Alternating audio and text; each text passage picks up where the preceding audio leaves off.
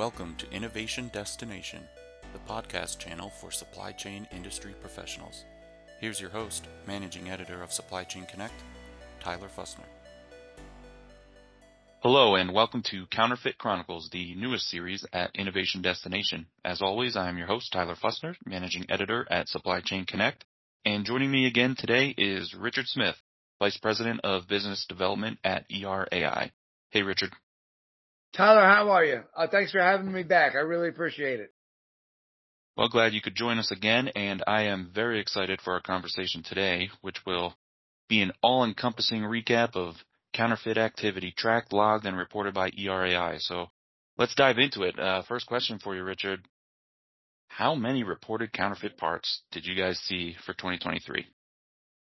In 2023, ERAI published 786 counterfeit and non-conforming part reports.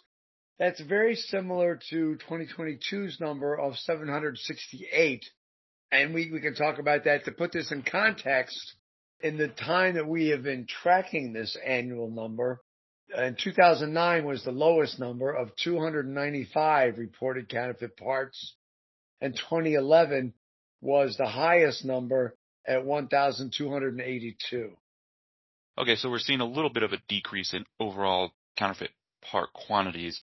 2023, do you think that was a an aggressive year for counterfeiting, uh, kind of in line with last year? It seems not too far off. It's kind of in line, and most of these numbers fall between the high and the low that I mentioned. What I want to stress is the parts that make up those annual totals, that is the moving target. And we never really know and we can't predict what that's going to be. And to demonstrate that, I always say that from the year 2000 to the end of 2018, every single year, the number one most counterfeited device was some integrated circuit or another. In 2019, for the very first time, the number one most counterfeited device was a multi-level ceramic chip capacitor.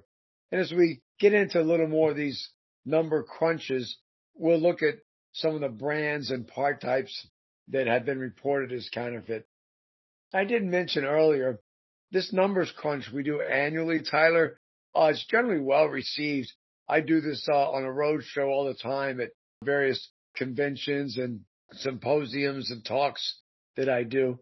And people involved in the industry generally uh, really appreciate and enjoy and like to look at the annual numbers crunch you mentioned in 2019 we had a shift in the leading part type. I was curious, what were the leading types of counterfeit parts for 2023? So in 2023, out of the 786 published parts, analog ICs was the number one part type. And specifically, that, was 18%, 142 parts. Number two was microprocessors, 128 parts. Then memory devices, 102 parts. Programmable logic, 103 parts. And then other ICs, 12.4% is 97 parts. And below that, uh, it all drops to under 10%. Diodes, for instance, were 3.6% of the reported totals. Now, these top parts that I mentioned what makes them the top reported counterfeit devices? Well, there's several things that go into making a part counterfeit or for counterfeiters to make a part. And number one is demand. So there's a lot of demand for analog circuits, microprocessors, or memory. These are typically higher ASP or average selling price devices.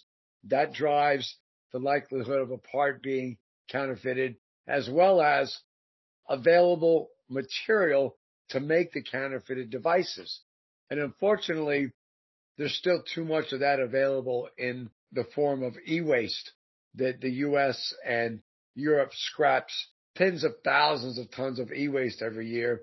It ends up in some place in Asia where the parts are harvested and remarked, cleaned up, and then sold back to us as something other than what they are.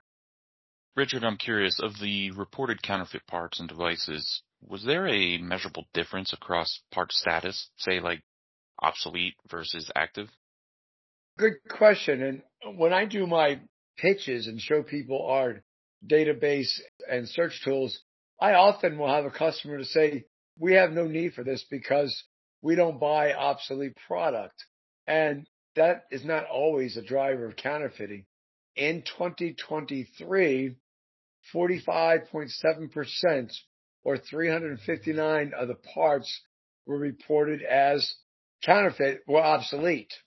And in contrast, we track active a couple different ways. We have 32% of our parts are active long lead time, meaning they're still available from the factories and distributors, but because of demand, it would be an over 90 day lead time. During times of shortages, it's not unusual to see active parts with lead times of six to nine months, and in extreme cases, active parts with lead times of 12 months and beyond. Two or three years ago, in the automotive industry, electronics were running with, with that kind of lead time. We also track active available, and that's 13.2%. And that would mean that these parts are active, but they're currently available from the factories or their franchise authorized supply chain. And active unknown makes for a small amount, but that total is 378 of the parts reported were active devices.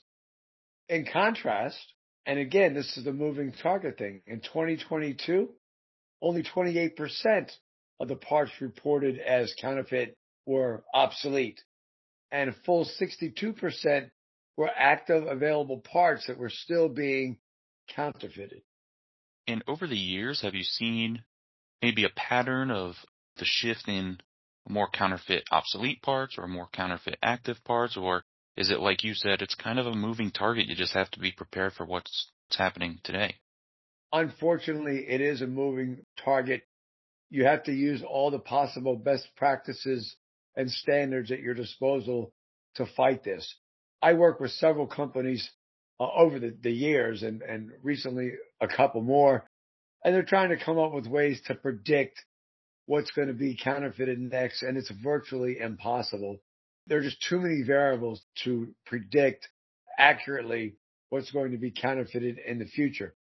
Looking back historically, at least it shows us where the weaknesses are and allows us to attack those areas and tighten down our procedures and, and our vendors and that sort of thing. But you just never know when something like these multi-level ceramic chip capacitors are going to come and infiltrate the market with something new. Along these lines, uh, I will mention that out of the 786 parts that we published in 2023, 75% of them were reported as counterfeit for the very first time. So this again kind of plays into my, my comment that I always make that it's a moving target. Companies could have worked with their vendors and their process and done everything they possibly could to tighten down all the known counterfeit channels and avoid that product. But no matter what they did in, in 2022, in 2023, all the parts reported, 75% of them was for the very first time. So no one knew that those parts had been counterfeited or were going to be counterfeited. And that's the area that we need to focus on as we go forward in the industry. And so for those first time instances, I'm sure there's, like you said, you can be prepared, but you never know where these counterfeit parts are going to be coming from. But looking back at 2023, what were some of the brands that were among the most reported for counterfeit parts? There's a pretty standard top five or six that all kind of rotate those top spots. But specifically in 2023, Texas Instrument was the number one most reported counterfeited brand.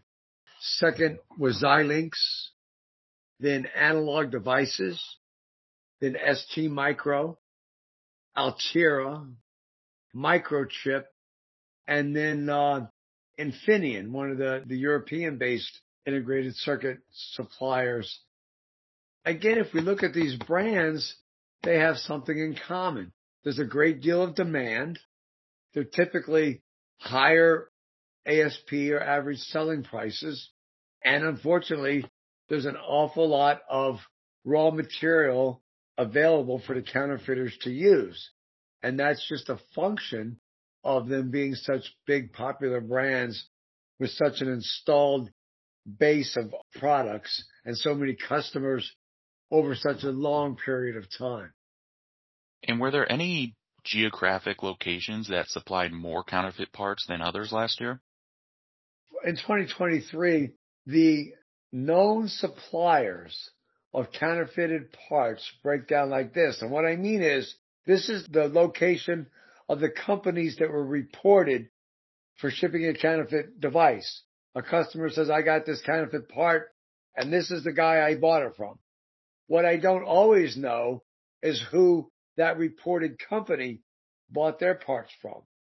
When we get a, an incident report, we dig as far back in the supply chain as we can. But the way it broke out in 2023, 32% of all the reported companies, the bad guys, were in the United States. 47% were in Asia. So when we talk about Asia, we break it down. China, 27%, South Korea, 7.4%, Singapore, 4.9, Japan, 3.4, India, 1.5, and much of the product that's reported as counterfeit from a U.S. supplier, some of that may or may not have been actually counterfeited in the U.S. More often than not, that company or those companies purchased the product from one of the known Asian counterfeiters. And it's not limited to just those. It spans some European countries as well. Some of the smaller percentages come from Canada, Germany, Spain, Israel. The point is counterfeit electronics is a global problem and the good guys operate globally and the bad guys unfortunately are operating globally as well. Richard, when you finally got a chance to look through all this data that your organization has gathered for 2023, was there anything that caught you by surprise? When you're looking at all the counterfeit activity of last year, were there maybe new counterfeit parts that users should be on the lookout for? Did you see anything positive, a reduction in counterfeit activity for some of the more familiar parts? I guess my question is, what were some of the highlights that really stood out to you?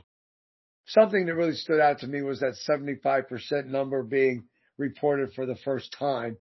And that's just one, one of my big topics that I, I focus on is the moving target aspect of it.